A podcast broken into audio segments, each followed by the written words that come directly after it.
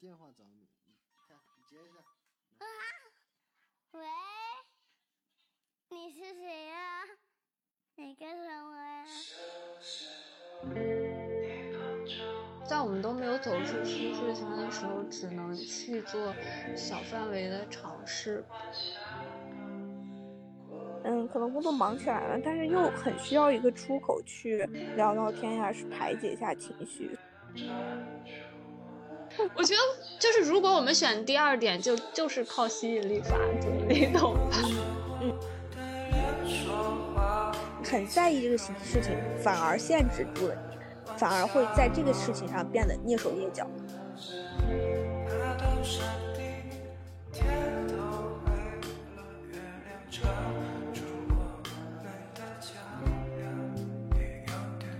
听其自然是一档多年老友对话栏目，我们是两个在不同城市生活的年轻人。我怀揣文艺梦想，但是是个产品打工仔。欧巴是古典玄学的爱好者，但毅然投身于卷得要死的金融业。我们都致力于成为厉害又可爱的人。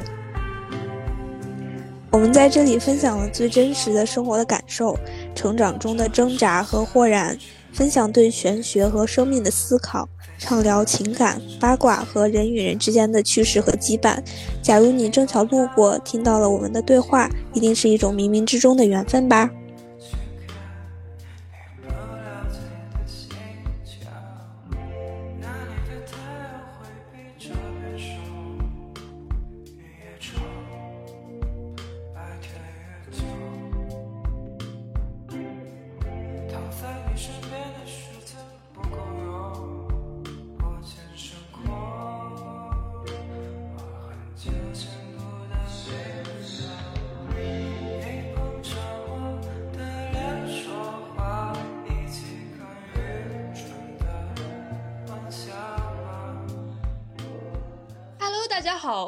来到听其自然，我是主播 C C。Hello，大家好，我是欧巴。宇宙的有趣，我们毫不在意。我们在意的是用声音和你连接在一起。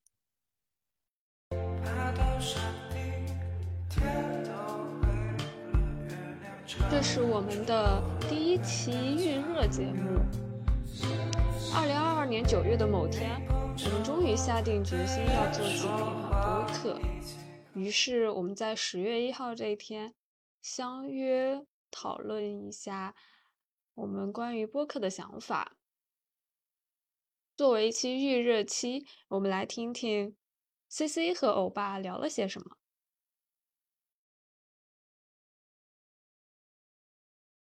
对，虽然但是我觉得感觉不错，可以。那我们开始啊！我可以讲一下我的一个高级啊，技术库就是 就是牛啊！十月一日是我们的生日，笑死！嗯，然后是这样的嘛，本来我就想了一下，一开始是想做篇玄学或者些，但是呢，这样子的话，他有十月一日是我们的生日，我笑死！你听我讲正经一点。然 后本来是想做心理玄学方向的，但是这样子的话，它有一个，哎，我先讲第二个备选，第二个备选就是第二个备选就是日常情感方向的闲聊，一个 chatting，就是这样的话，这这第二个选题它有第二个选题它有一个好处是，我们可以想聊啥聊啥，对，然后它。然后它的坏处就是，我们聊的东西比较零散，然后不好聚焦。这样有一个问题就是不好，呃，就是在后期的话更难去呃针对性的做用户转化。但是如果你想做玄学方向的话，你是可以引流去。做你的那个副业，什么给人算盘或者给人算塔罗的，就是我们要在这两个方向上去做一个选择。对，就算就是因为首先我们如果，呃，也是着重做玄学心理方向的话，也是可以聊一些日常的呃感悟进去的，那主题可能就是以玄学来引出来。嗯，这样子的话，这样子的话就是可以聚焦我们的一个叫什么？我们的一个呃，我们的一个定位吧。我们的定位就是什么什么玄学心理啊之类的。嗯，明白。那这样的话，就是说后期我们可以引给你引流，给你引流做做做转化。那你懂那？玄学是可以的嘛？我觉得玄学应该还行。心理吧，心理方面，感觉心理会那啥呀。可是咱又和心理完全不搭调。但是这样子，这样子就是这也有一个问题，就是嗯说我们的专业性要强。对，我们有没有这个专业性？并没有吗？或者说我们怎么去构建自己的专业性？是，就是说，比我还想过一个事情，就是呃，或许我们把塔罗每张 牌拿出来讲一讲自己，呃对，他的理解。对对，首先是理解，其次是我们和他的故事，就是我们在什么场景下抽到了这张 牌，嗯，这是我目前想些但但其实我个人积累。对我现在都没有把所有牌都抽出来，我我就觉得很有有意思。我觉得有有很有意思的事情就是，我有时候反复抽那同样的几张牌，我不知道为什么，哪几张牌？我记不清了，好像有一个什么关于水水边旅游的那个牌，啥？觉得塔罗也嗯挺难学的，反正我是就了，很我认为啊，我为了在专业性层面，嗯，嗯只能靠你。如果你如果你 选这个的话，也不能靠我。因为后期后期我可能也不敢给人算。如果想做转化，估计是给你做转化，你不是 构筑嗯一下你的这个影响力和和和和和和和圈子嘛？这个它有，我感觉它有利有弊。它利就是比如，嗯，它好做转化哈，然后嗯它比较就是比较专一些，受众面也比较专一些，然后就是喜欢这个内容的可能就会听。但是它的弊就是一个是打一个擦边，嗯，再一个就是。确实塔罗很深，而且咱们这个如果需要专业性的话，有很多就是其实并没有做就是塔罗事业，但是对塔罗也有一些研究的普通人，他都会对不然你是并不专业的那种感觉。而且这个需要时间积累，确实是对于咱俩现在来说不太现实。确实，那要不就是呃，那要不就是把这个搬了，直接就是搞这种日常情感方向闲聊，就是想聊啥聊啥，构筑我们的个人品牌。对你，你有没有觉得来都来了，他们就是一种情感方向闲聊？比如好好多，比如像，可能咱们没有人家那么高大上吧。比如竹子和韩夏之前做的那叫啥喷嚏，还有还有叫啥的，反正他们就是两个女生那种情感呀、生活呀、个人成长呀之类的这种方面的闲聊，可能人家会聊的比咱们深，或者人家的。嗯，就是平常日常生活会比咱们要丰富一些吧，所以聊的还挺有意思，然后人们就听的还挺多的，受众面也挺广的，但是也是有一个很长时间的过程。但是其实我也有，你也知道，咱俩也聊过这个事情，就是咱俩就是平常，呃，从大学就想的是。嗯，要做播客呀或者什么的，如果把它嗯当成一个那种工作、副业、事业来做的话，那得失心就会很重。然后对对，这个也是我在想的事情。对，那如果得失心重的话，就凭咱俩的这个资质哈，但是但得失心重的话就不可能，就会说是心想事成，不不会有这种这么简单的事情。为什么？那那么多播客，那么多有意思的或者有内容的，或者说呃主播很有个人能力或者很有个人魅力啊这种呀，或者主播啊声音很好听呀，然后聊得很幽默很有趣呀，然后或者是有人听这种播客能感到治愈啊，或者能学到东西啊。那如果我们没有这方面的极大的优势的话，那我们。为什么？凭什么在所有播客中脱颖而出呢？或者说，在同类型的嗯一些就是小女生办的播客里边脱颖而出呢？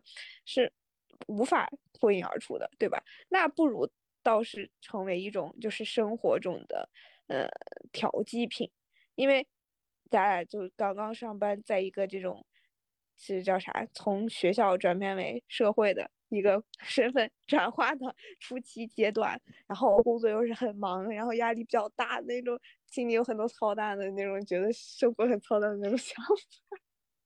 那不如把播客做成一个这种日常的调剂，我觉得也是一种很有意思的事情。不管说它是不是打造成了一个品牌，对我们之后觉得会觉得，嗯，可能没有白做，或者说他确实有调剂到我的生活。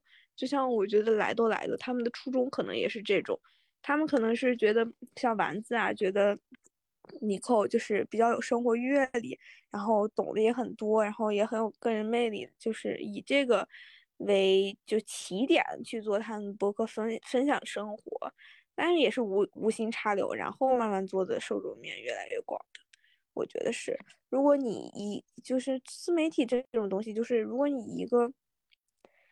我们又并不是那种自媒体去运营的一把好手，如果以一个特别功利的心态去做一件事情的话，那结果是无法预料的。I think 是，我知道，这对对对，我我我我我之前也是，我最近不是在玩一个那个他说嘛，在玩一个社交软件，然后我那个的。我那个上面的一一有一句话，我我我找给你读一下。嗯，你的个人简介吗？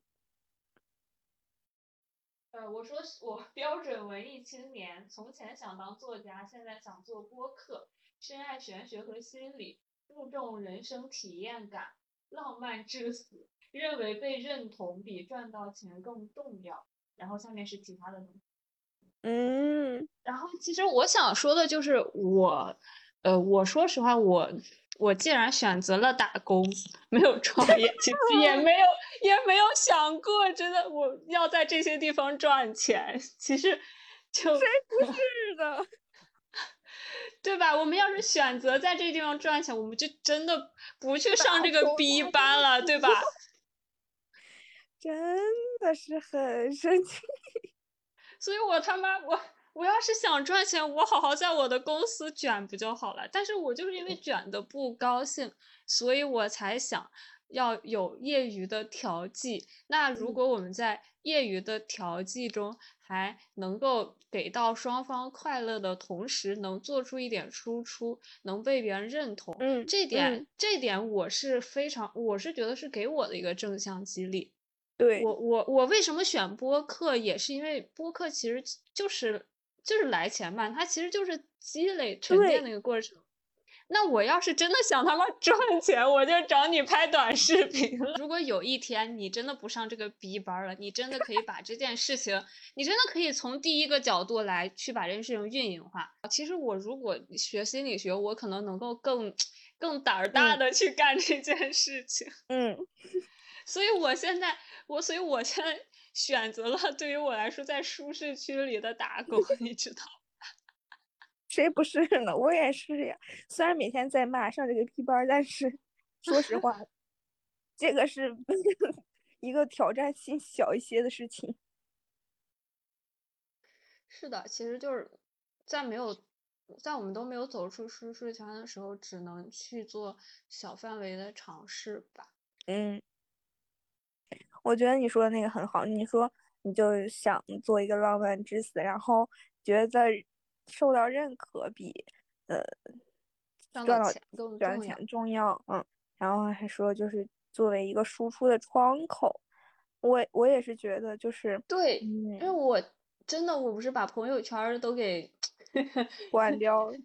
算是关掉吧，就是已经一个多月没发东西了。首先是我前一阵儿不是确实特别 emo 嘛，然后嗯最近加公司的人越加越多，他们每天都去发一些公司嗯的宣嗯传，嗯然后我也不想发，然后我就也很烦，我说我就觉得别人发那些的时候，我去发一些吃喝玩玩乐乐也很不合群，那我干脆我也不想不想发东西了。我觉得熟人，我不想在熟人圈子里发声了，我现在是这种状态。嗯，可能上班的人都会有共鸣。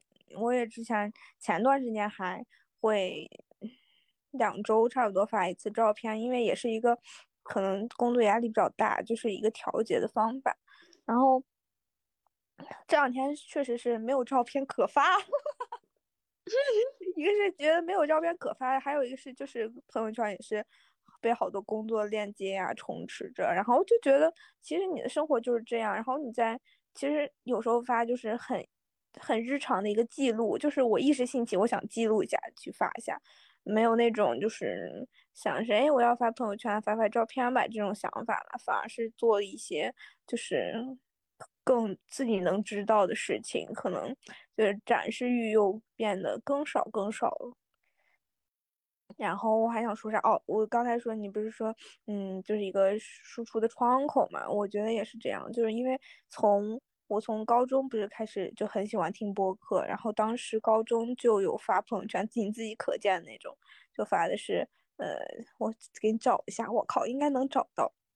我我当时喜欢听一个电台，就是我第一个听的电台叫哦，我知道你是不是还去见过人家线下活动？哦，那个是北曹，在北大不吐槽会啊死啊，那个也是同时期高中听的。然后还有一个叫烙丁电台，他们就是两个男生，就是呃那叫什么北京人，两个侃大山的那种电台。然后我当时而且其实我觉得，就是嗯现在在那种专业性的视频网站上做做这种像第一种专业性的内容输出的会多一点。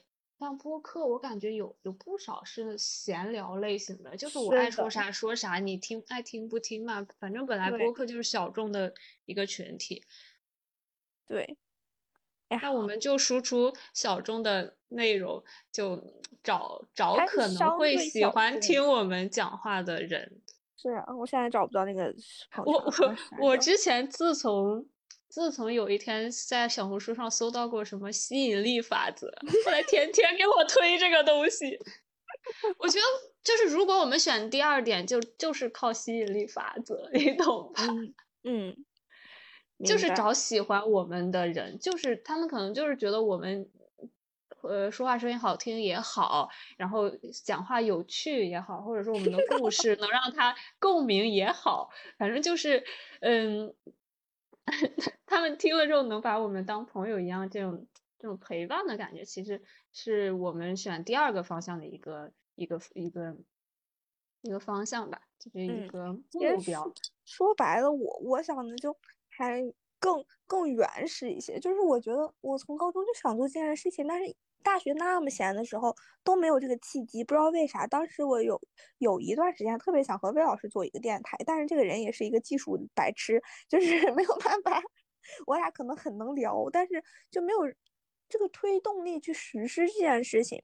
然后有之之前不是咱俩就聊过要做电台嘛，然后反而很闲的时候却没有推动这个事情，也不知道为啥。反而现在就感觉，嗯，可能工作忙起来了，但是又很需要一个出口去聊聊天呀，排解一下情绪。虽然，比如刚才我真的是困得要死，但是我想着要和你聊天，我哎马上感觉精神又状态又好了起来，有这种感觉。然后我刚还在纠 结要不要把你叫醒，真的等了你这么久。我刚才睡着了，睡得老香。还有还有一个原因就是，你也知道我其实不太在意别人认不认同我 这件事情。对我我真的不太在意，然后也可能嗯，就是我我也挺相相信，比如有心灵法则，或者有嗯有缘分的人听到我我说的话，或者是他喜欢听啊，或者我我听到有人分享他的生活，然后我会呃感产生兴趣啊，这种我我挺相信这个事情，但是我并并不是渴望这个事情，或者特别特别期待这个事情。我只是觉得它就是我生活的一个记录，因为生活其实时间过得很快，然后你过了一两年回头再看的话，如果一点记录都没有，你会觉得嗯，可能啥都没做，这一年就又过去了。但是，对，嗯，对，但是我确实可能从小小时候喜欢写字，然后后面喜欢喜欢拍照，然后喜欢自己写一两句简单的东西吧。这种习惯养成，我一直以为我是喜欢写作，但其实我发现不是，我只是喜欢记录，就是喜欢记录的感觉，记录自己的成长的轨迹，记录你每天嗯或小或大的事情。然后你等到之后，虽然我很不喜欢回头看什么东西，但是，呃，有一个阶段你会哎想想我那我这段时间做了点什么呢？然后做完了以后，呃呃记录完了以后，你会发现哦，原来每一天都过得很有意义，然后它真的留下了我生活中我的成长里真的留下一些东西，我觉得就很重要。对对对，这个事情可能其实也是我，呃，就跟你说的一样嘛。你嗯。你你你以为你喜欢写字，我以为我嗯。想写一部小说，然后我嗯。每次都在脑补，我把我那些狗屁爱情故事写成小 说的样子，但是我就迟迟动不了笔，我也不知道是为什么，我不知道我是被什么封印住了。你被这个逼班封印住了。但是我就在想，就是我突然有一天就真的是有一个契机推动我哈，就觉得，呃，我如果动笔真的会很慢，或者说需要很长时间的一个积累和嗯和和个人的一个独处的空间的话，那其实我找我找你做这个，呃，边聊天边把它搞成播客形式的，反而是更容易的一种输出方法。嗯，是。因为它会记录你当下的每一种细微的情绪，就是如果写写作的话，还会有一些润色的感觉，但是播客就是特别特别真实。是的，其实我有在去，就其实我我其实这这段时间里面在想这件事情的时候特别搞笑，每天嗯白天上班，晚上可能睡不着的时候开始想，就开始想，你你快成功啊！一般成功的人都是这样，都是白天上班，然后晚上想自己的副业。但是你知道吗？我晚上脑子非常非常活跃，然后思维非常敏锐的时候，我又起不来把我的想法记录下来，因为我就觉得我太疲惫了。我就觉得我浪费了一些东西，然后 我就想，我就想要不我明天找个时间把我今天晚上想的事情记录下来吧，然后嗯明天早上一起来，我该上班上班，我记录个锤子啊，对吧？对啊，哪有时间给你记录呀？但是思思绪就是那一晃就过去了，可能你再记录也没有当时的感觉啊，就是这样。对，所以其实就是我的拖延症是真的也挺严重的。我播客这件事情也跟你讲了好久了，对吧？嗯，但这这不怪你，这因为 是那啥，现实如此。可能有一些你拖延症的关系，但是更多的关系还是客观原因。而且我之前不是说我我想给你写个方案，给你啊看完之后走一个流程，然后后来我觉得，你你就是其实有些东西我自己想太过于想走形式主义了，之后还束缚住了我们做事情的手脚。嗯，然后我后来就想，那我写个锤子的方案，我直接给你口述不就好了？每天脑每天晚上睡不着，我脑子里想的这些东西，我还讲不出来吗？对吧？嗯，然后我就我，然后然后我就想要不就直接约你一个时间，我们在呃线上或者在这个会上把这个事情给聊好。我真的快笑死！你给我发那个腾讯视频、腾讯会议链接的时候，我心心想又要开会。OK，那那过下一个，那我们现在达成了一致的小小的共识，是做第二个方向，对吧？Yes 因为第一个方向可能还有法律法规的问题。对，行，那那这样子之后，我们就来考虑下一个问题。呃，我们这个时间，你你看到没有？我跟你约的会大概是两周一次，这是我目前觉得的一个一个频次，但嗯，你看你有什么 想法？你想一周一次，还是说一个月一次？就是咱暂定一个。我觉得两周是一个可以的时间。对，一周一次可能会有点频繁，但是一个月一次可能会有点少。然后就是下一个问题，我的博客名字。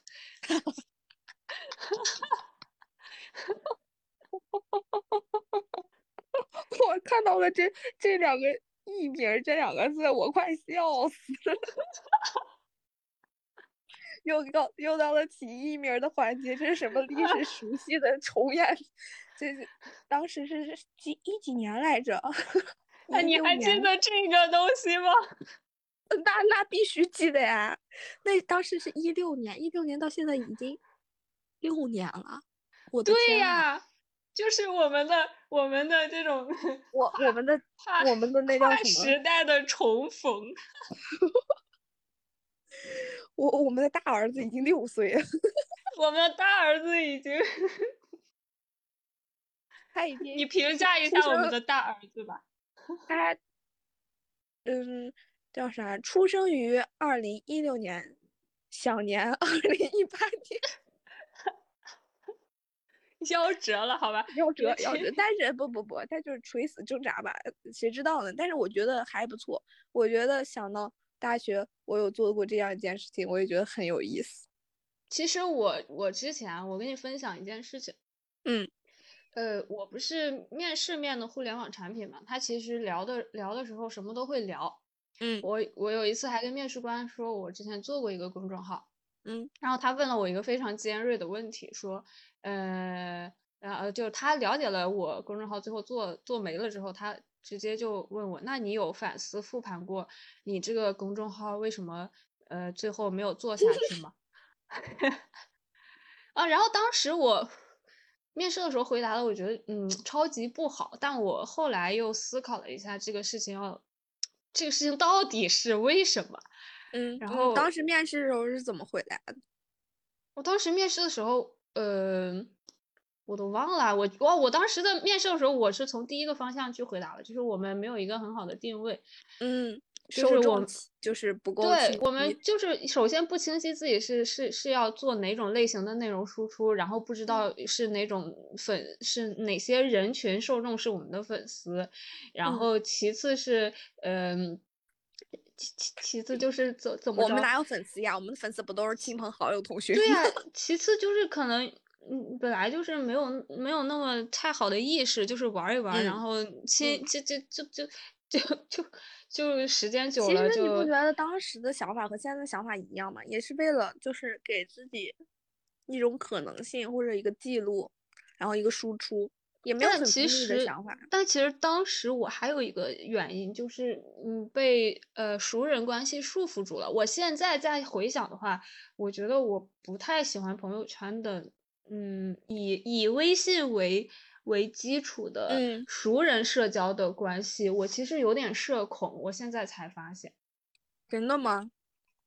就是熟人，呃，可能是因为我自己个人比较爱面子吧。然后我在熟人关系中，我会想尽量把自己好的一面表达出来。然后这样子的话，我做事情就会有点畏手畏脚。嗯，不知道你能不能理解我的意思？我能理解。那就是说，我当时想分享，就比如说我本来就想随，对我本来就想随便骂个人，你爱看就看，不爱看就算了。但是我我我觉得我的受众在背地里骂人，从来不敢把这些东西 发出来。对啊，就是因为我本来是想找一。我本来是可能可以很畅快淋漓的骂人或者输出观点的，但是我后来我要考虑我对于的粉丝、你的关注你的人、你的亲朋对，就尤其是这些熟人社交关系里，他们对我的一些看法，我发现我可能狮子座吧，真的是对这种东西还有比较介意，然后促使这件事情，促使我的内容输出，我觉得受到了一定程度上的一个心理上的限制，嗯。就是你之之后的复盘是吗？对，这是我最近觉得我可能嗯更想来播客的原因，就是播客没有人认识我们俩。但是你这些东西迟早要被人听到的呀。没关系啊，就是嗯，我现在可能会能够，就是嗯，再换一句话说，就我现在可能更能够去呃把握和比较呃比较比较能够知道怎么样把呃该说的东西说出来了。嗯嗯嗯，如果让我复盘的话，我就想的是，哎呀，其实这东西说不上来。第一就是我觉得可能，嗯，它的内容就是不够好 啊，对，嗯，这是首要原因吧。因为，嗯，比如要把一个东西做大，或者说有更多的流量，有更多人关注，那它必须有让人关注的点呀。但是，但是并不是很多人愿意看你一个人的碎碎念，就是愿意看咱自己给自己写的日记，自己给自己写的小文章，是比较少的。如果说这个东西是个很专业性的，给人就是有启示、有启发的，那可能它会很有用，然后关注的人会很多。嗯，或者说这个东西是一种分享生活，在那个生活非常嗯有有意思呀，或者说这个作者的能力非常强，写作能力非常强，那他也可能做做大做强。但说实话，我就不是一个，我就觉得我我自身认为，比如在大学一些嗯社团认识的朋友呀，或者也有认识一些朋友做公众号呀、写文章的人，我从来没觉得我是一个就是写写写东西能写的很好的人，或者说我我写东西一定会被人喜欢。我插一句，我觉得你好像对自己的认知有偏差，真的假？但是我我客观来说是的，因为我没有创造力。我我这个是，我可能前一句可能你说的我认知有偏差，这个我不太清楚，可能是略略有略有能力，但是能力不足。因为有很多就是比如石大壮嘛，就是咱们大学的学长，我觉得他写的东西就很有意思。然后包括一个部门的一个几个小朋友，我觉得他们推文我也挺喜欢的。就是我可能就没有人家的这样的写作能力。这是第一，然后第二是我没有创造力这个事情，我我觉得这个是我对自己清楚的认知，就是我这个人一个是很懒，一个人一个是我自己的创造力确实有限，我我特别特别佩服就是创造力强的人，但是对于自媒体来说，创造力又是一个很重要的事情，就是你一定要想出你和别人不同的地方，你一定要想出你的闪光点，或者说你的不可替代性。就是这样，这是一个原因吧，内容是最大的原因。第二个原因就是，还像现在做博客一样，我可能出发点就不是，就是有有影响力或者把它做成一个自媒体，可能我出发点你写到最后也没写了呀。哦，是呀，就是太懒了嘛，就是太懒了。而且我我当时是真喜欢写作，我当时是真的喜欢写东西，但后来好像就是。嗯嗯，当时写的东西也不是很不是很成熟，但是是当时那个阶段，呃，自己喜欢的，并且就是写的都是自己的心声吧。但是后来发现，嗯，忽然有一段时间自己没有那么多东西想输出了。后来做的好像就是一个不断在输入的过程，然后可能当时也对一些小范围内的影响，比如你可能。比较害怕，你觉得你的熟人关系束缚了你，但是我当时可能觉得我的熟人关系反而推动了我，就是让我做这件事情，然后有一个小范围的影响，然后让大家知道我写的东西，然后让大家了解到我我的生活呀、我的故事呀、我的想法呀之类的，会对我有一个激励作用。但是后来我慢慢的，好像嗯，就是自己内心更完整以后，我更不期待熟人呀或者。朋友们对我的看法，或者对我了不了解这件事情，我不太不在，就不真是从 E N 转向到了 I N 的一个过程，就是不再向外。那我俩是不是，我俩是不是有点相反，而且相反的不太对劲呢？狮子座难道不应该是那种希望别人看自己的吗？嗯，你是呀，希望别人看自己是是你的渴望，但是。当时就是因为你有这种渴望，所以你有这种顾忌啊。我是因为因为你不 care，所以你随便写写。对，我觉得是这样的，因为本来咱俩就是对宫星座这一方面可能就是不太一样。那你刚说的 I N 和 E N 是，你你不觉得吗？就是慢慢的，你可能你看之前你就希望别人的认可和或者说别人的关注，但是你又对这方面很在意，所以你有顾忌，所以你会束缚到你束缚到你的手脚。等你慢慢慢慢再成熟一点，再完整一些的话，你就会发现 I don't care，就是所有老娘想干嘛干嘛，管你们呢，就这种感觉。这慢慢狮子座就是你自己的太阳星座的这种感觉会慢慢体现的更更更更像。就是你你，因为你咱们俩就是一直从大学就知道，我就是一个内倾性人格，然后你是外倾型人格，对呀、你是 I N，我是 E N，对吧？对，咱俩就是那种特别，然后你是水瓶，我是狮子。真的是特别明显的 I N 和 E N。然后像比如我我比如我的话，当时是 因为自己内心不够完整，就是渴望从别人的认可中找到自己，然后可能在这个过程中确实得到一些别人的认可了，或者说呃确实从别人角度认识到了自己，然后自己慢慢变完整以后，反而成真实的自己，就是不再期待从别人的角度看自己了。反而就正儿八经的体现出来水平那种，呃，就是疏离感，然后和 E.N 的那种内倾型人格，我觉得是这样的。但是水瓶和狮子就是虽然他们是对攻，但他们有很多相似的地方，就比如好面子这个事情，可能也是你我走到一起的原因。没有啊，我没有理解，你再说一遍狮子座的心路历程，就是作为我的话怎么解释？有可能作为你的话，就是，嗯，可能人在一个不成熟的阶段，你在意一个东西或者渴望一个东西，反而以一种反面形式来表现。比如你想得到别人对你的认可，或者，嗯，不管是小范围还是大范围的话，就是收获到共鸣呀、认可呀、关注呀，但是。你自己的就是你的嗯叫什么心智或者能力又无法达到这样的高度的时候，你就会很在意这个事情，很在意这个事事情，反而限制住了你，反而会在这个事情上变得蹑手蹑脚。而比如比如我的话，对这件事情的话，哈，就是就这件事情来说，是我我完全不在意，所以我放胆去做了。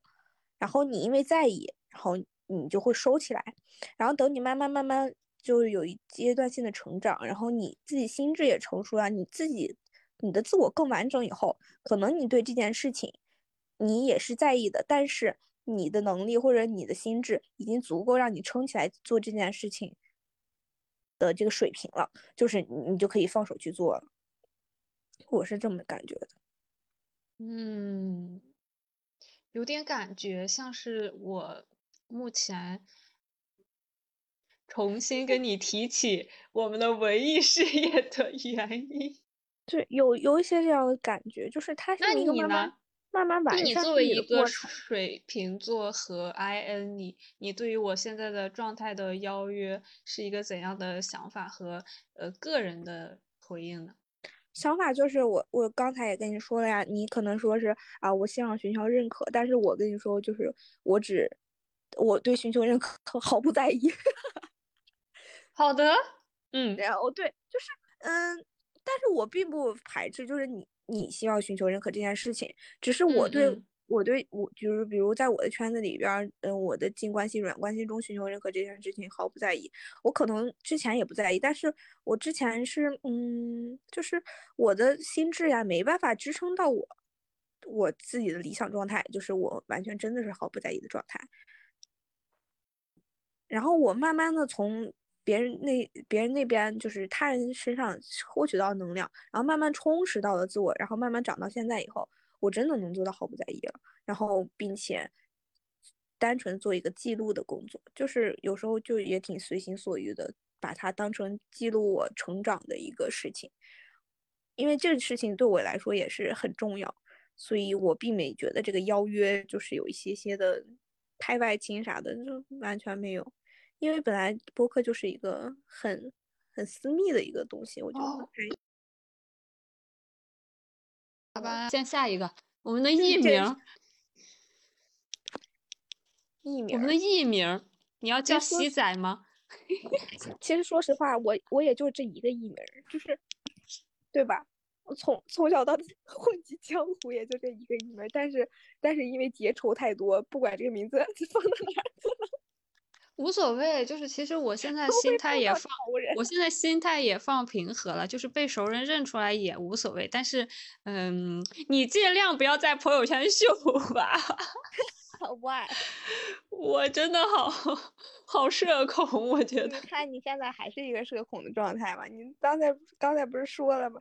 我已经完全不在意了，我已我已经脱离那个社恐的状态了。其实其实也还好，其实我我需要一个心理疏导眼坤，要不你你给我，我我觉得我可能是因为什么呢？我以前说话比较的呃不过脑子，然后然后得罪过人，然后被别人 被别人骂过，所以我以后在网上说话就比较小心。对，哦，我我没办法给你心理疏导，毕竟我是那种说话不得罪人也会被人被别人骂的人。所以，但是你是你不你不 care，我会 care，然后我有时候就会那什么嘛，对吧？我怎么不 care？我当然也会被别人骂，当然心情也会不好呀，而且我会很在意。我不是在意别人对我看法的，我只是单纯的觉得吃了苍蝇恶心。嗯，是，所以就是因为我是觉得，就像嗯，我前男友说的，就是嗯，就比如当时微博被攻击啊啥的，他会觉得。嗯，这是我的一个小天地。然后你看，我当时已经很少在朋友圈说一些真心话了，但在微博上就是可以发疯，然后可以随意发一些自己的小观点啊啥的。自己的小天地被别人就是污染了的那种感觉不太好。他当时是这样讲的，我当时就觉得他是，嗯，这一点还挺懂我的，是这样的，因为我觉得我很在意的一个小天地被别人就是践踏了。这种感觉不太好，但是其实说实话，他对我怎么评价或者他怎么想我，对我来说，一，一点用都没有。嗯，是，但其实我们如果呃，就是即使是做播客这种可能相对净土的地方，其实还是会接受到有可能会来的负面评价。嗯，当然，这个东西其实我，哎。既然我现在已经坐在这里跟你聊天了，我觉得这个准备我也是有的。嗯嗯，其实我是觉得，只要人活在世上，就会有负面评价的，不管是你做自媒体还是什么，就自媒体还是一个放大的东西，可能正负面的来都很直观，但在生活中，就是你的正负面评价都不会多也不会少呀，对吧？只要你每天。和人相处都会有正面评价、负面评价，都会有人踩你，有人夸你，都会有人讨厌你，有人喜欢你，这事情太正常了。只要你活一天，你就没有办法放弃和人的羁绊和连接。对，所以我有时候，我有时候也是就 fuck off 吧，对，我我才玩。那能怎样呢？就是有时候我也想介意，我我也想在意，我也想让所有人都喜欢我，但是发现我没有这个能力做到，不能。哦，就好像我。就好像我从来不删别人微信，但我总被别人删一样，你知道吧？这种这种事情，我他妈真无语。那你还是在意的，不过被别人删这种感觉确实不太好，我也在意。还是无所谓，我操，我他他又不给我钱，他又不给我开工资，我现在太现实了。对呀，对呀，只要他不他他要是。能给我一分钱吗？对啊，又没有利益关系。其实确实，你这么一说就都无所谓。他又不是他又不是我的客户，对吧？我又不需要他给我给我绩效工资，他也不是我老板。是呀，就是你再咋骂，你说他是我的客户，他能给我创收；他是我的老板，他能给我发工资，都可以，我会去舔他。是呀，生活就是这么难，我们已经这么难了。嗯，如果再把这些心力放在那些事情上，也不是，也不是说自己有多强大的心脏能不不介意这件事情，但是多介一分钟就是对自己时间的浪费，因为生活已经很忙，很很很忙，很累。嗯，然后其实就是回回到我们做这件事情的初衷嘛，我觉得我们这个时间节点其实，呃。嗯，我我感觉有点像是冥冥之中被安排好的，就是我们俩上班了之后才会有更多的嗯嗯感悟和想法，能够让我们重新回到回到连接 在一起的状态。嗯嗯，其实有有这种感觉。其实就是可能包括之前吧，你说为什么这么闲，我俩都没有凑在一起做这件事情。之前咱俩在一起就是聊八卦和骂人呀，真好笑。咱俩也不是没对你你这是听那这录音了吗？我后来听了好几遍，特逗。这是一个原因。嗯那你有空可以发我，我看能不能整一整。在我原来那个旧手机上，但那个东西好像发不出来，你是 MP 四就可以分享给我。是吗？那我完了从你听我，你听我讲完，然后我讲到我刚讲到哪了就是说这个契机可能是啊？这个契机可能就是现在就是最好的时间，因为我们之前虽然很闲，但可能你和我之间都有自己的恋爱要谈，或者或者有自己的学业要忙。哦，这是我或者有自己有自己的实习要干。我真的感觉，虽然我现在工作比较苦逼，但我的时间其实是多下来的。就是我周末和节假日，我的周末和节假日是完全属于我自己的，但是我读研的时候是没有的。哦，我明白了。真的假的？可我现在就是时间变得好少，因为我二十四小时都送给了工作。我每天下了班儿，那你周末和节假日还是自己的呀？嗯，但是你你要知道，做这个行业的话，会面临很多很多考试，然后培训考试和一些线上要完成的题课我也。有考试呀，你上班哦的时候学呗，你不会下班的时候学吧？当然，我上班时候根本没时间。啊，救命！那好吧，那没事呀。这这这我我我但是你看每周你跟我聊，你跟我聊的时间是有的吧？然后后期我又不让你做，你这个手残你又不会做，因为我是觉得，就是可能你觉得，嗯，时间变多了，现在不会被就是学习呀、一些就是对。不确定的新事情填满，但是我可能就是，嗯，时间确实变少了，因为我之前实在是也不是闲吧，反正就是时间比较自由，当时反而能随意分配的时候，没有好好珍惜。但是我现在发现吧，就是你的生活中，比如我从早上八点工作到晚上八九点，然后回来再比如有事情再刷课呀，或者在听视频呀，然后到晚上睡觉，然后一起来又在工作，这样循环往复的时候，我当然也有周末呀，有休息的时间，反而能抽出来几个小时，或者反而周末能全心全意的，就是为自己生活，反而让而我且有更些时候利用了这个时间，感觉。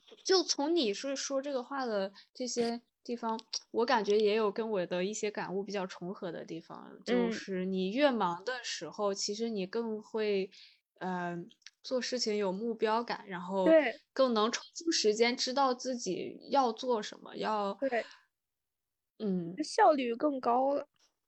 对，反而你闲的时候，你会什么都不做，你你就真的是会 闲闲成一个 废人。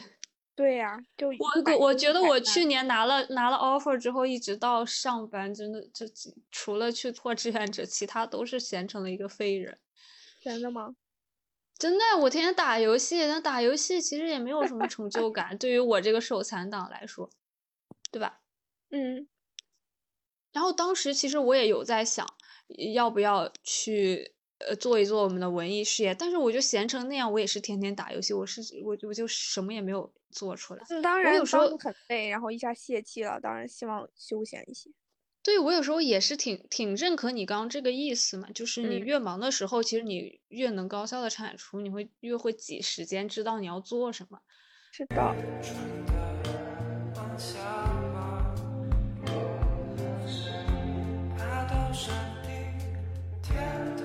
那么本期的播客就到这里了，我们下回再见，拜拜。